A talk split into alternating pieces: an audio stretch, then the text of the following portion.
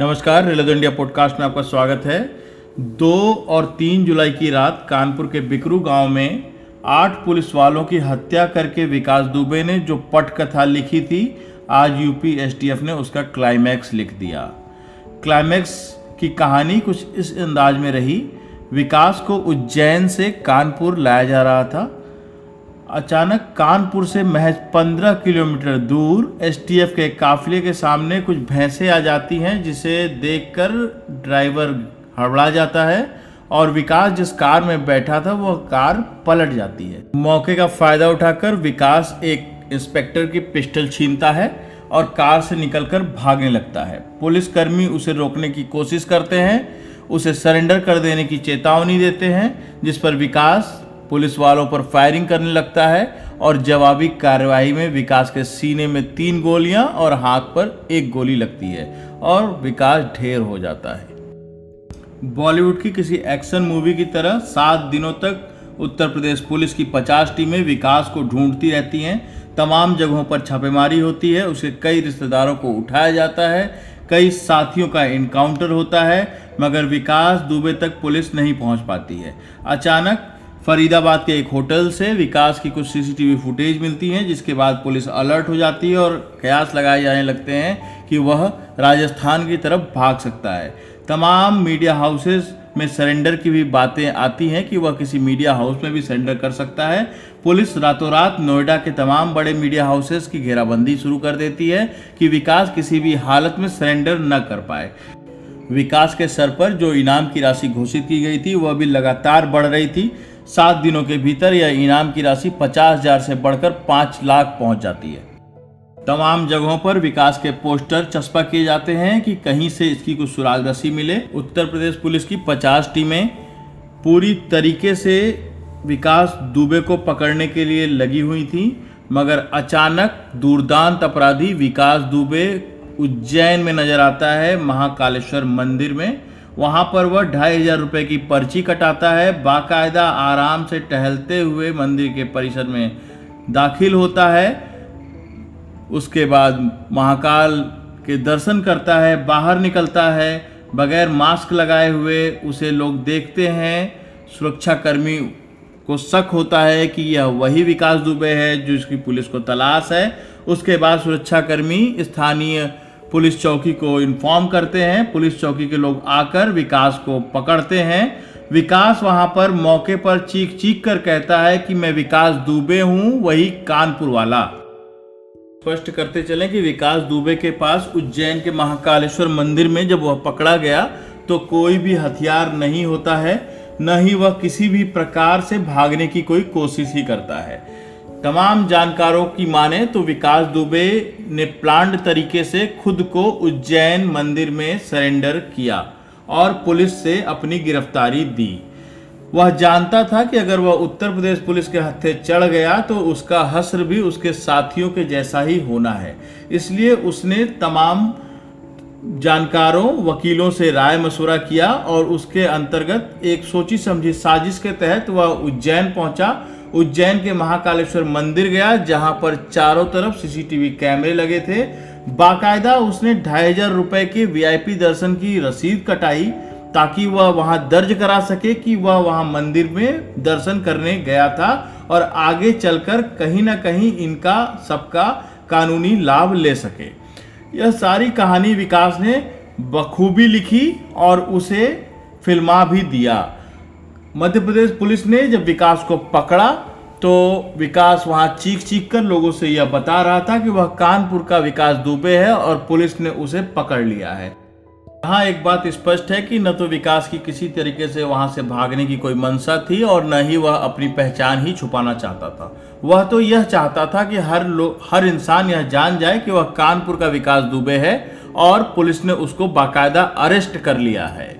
उज्जैन में विकास के पकड़े जाने की खबर जंगल की आग की तरफ़ फैलती है और आनंद फानन में उत्तर प्रदेश की एसटीएफ टीम मध्य प्रदेश के लिए रवाना हो जाती है।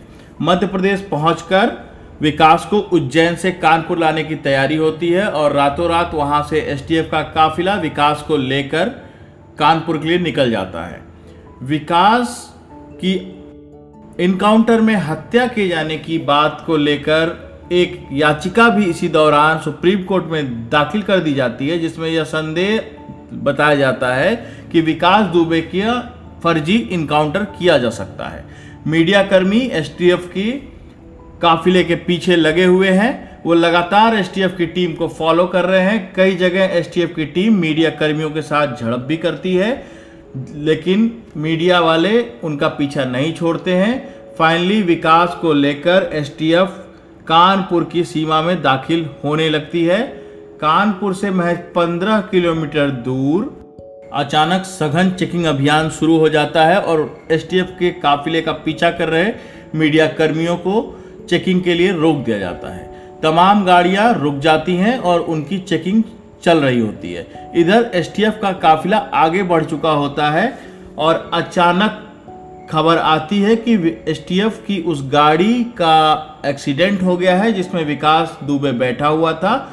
विकास दुबे ने एक्सीडेंट का फ़ायदा उठाते हुए एक दरोगा की पिस्टल छीनी और वह भागने की कोशिश करने लगा। पुलिस कर्मियों ने उसे रोका तो उसने उन पर फायरिंग करी और जवाबी फायरिंग में विकास दुबे मारा गया है।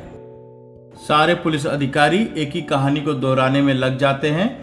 मीडिया कर्मी जब उनसे पूछते हैं कि क्या विकास दुबे ने किसी के बारे में, अपने सहयोगियों के बारे में, अपने सरपरस्तों के बारे में पुलिस को कोई जानकारी दी या नहीं दी तो सबका रटा रटाया जवाब आता है कि पुलिस को विकास दुबे से पूछताछ करने का मौका ही नहीं मिला। विकास दुबे एक दुर्दांत अपराधी था। इसमें किसी को कहीं से कोई शक नहीं, न किसी को विकास दुबे के साथ कोई सहानुभूति ही है। मगर पुलिस की यह रवैया यहाँ पर बहुत बड़े संदेह को उत्पन्न करता है कि एसटीएफ की टीम जिस विकास दुबे को पिछले सात दिनों से जी जान से ढूंढ रही थी, जो विकास दुबे उज्जैन के मंदिर में निहत्था गया और वहाँ पर चीख चीख कर लोगों को बताया कि मैं विकास दुबे हूँ, कानपुर वाला। जिसने प्लांट तरीके से खुद का सरेंडर किया, वह एसटीएफ से भागने की कोशिश अचानक उसने क्यों की? विकास दुबे यह बात बखूबी जानता था कि अगर वह पुलिस से भागता रहा तो उसका इनकाउंटर होना तय है। इसीलिए उसने उज्जैन के मंदिर में अपना सरेंडर किया। विकास दुबे की तलाश में लगी। उत्तर प्रदेश की 50 टीमों को यह भनक भी न लग सकी थी कि वह मध्य प्रदेश के उज्जैन पहुँच गया है। ऐसे में विकास का अचानक से पिस्टल छीनकर भागने का प्रोग्राम कुछ हजम नहीं हो रहा। बहरहाल विकास दुबे का इनकाउंटर हो चुका है। वह एक दुर्दांत अपराधी था, इसमें किसी को कोई शक नहीं और ऐसे अपराधियों का हस्र भी ऐसा ही होना चाहिए। मगर यहाँ पुलिस की मंशा पर बड़े सवाल उठ रहे हैं। जब पुलिस यह कहती है कि उसने विकास दुबे से कोई पूछताछ नहीं की, उसे कोई मौका नहीं मिला तो कहीं ना कहीं पुलिस ऐसे लोगों को बचाने की कोशिश करती है जो विकास दुबे जैसे अपराधियों को पालते हैं, अपनी आवश्यकता अनुसार उनका इस्तेमाल करते हैं और जब वह नासूर बन जाते हैं तो उन्हें पुलिस के हाथों मरवा देते हैं। अगर पुलिस विकास दुबे की फ़ाइल विकास दुबे की मौत के साथ यहीं पर बंद कर देती है तो एक बात तो स्पष्ट है कि खाकी, खादी और अपराधी का जो गठजोड़ उत्तर प्रदेश में वर्षों से चलता आ रहा है, वह आगे भी यूँ ही बदस्तूर चलता रहेगा। कोई और विकास दुबे पैदा होगा, पलेगा, बढ़ेगा और किसी और देवेंद्र मिश्रा को मारेगा, उसके बाद फिर उसका इनकाउंटर होगा और ये कहानी, दर कहानी चलती रहेगी। रेडियो इंडिया पॉडकास्ट सुनने के लिए आपका धन्यवाद।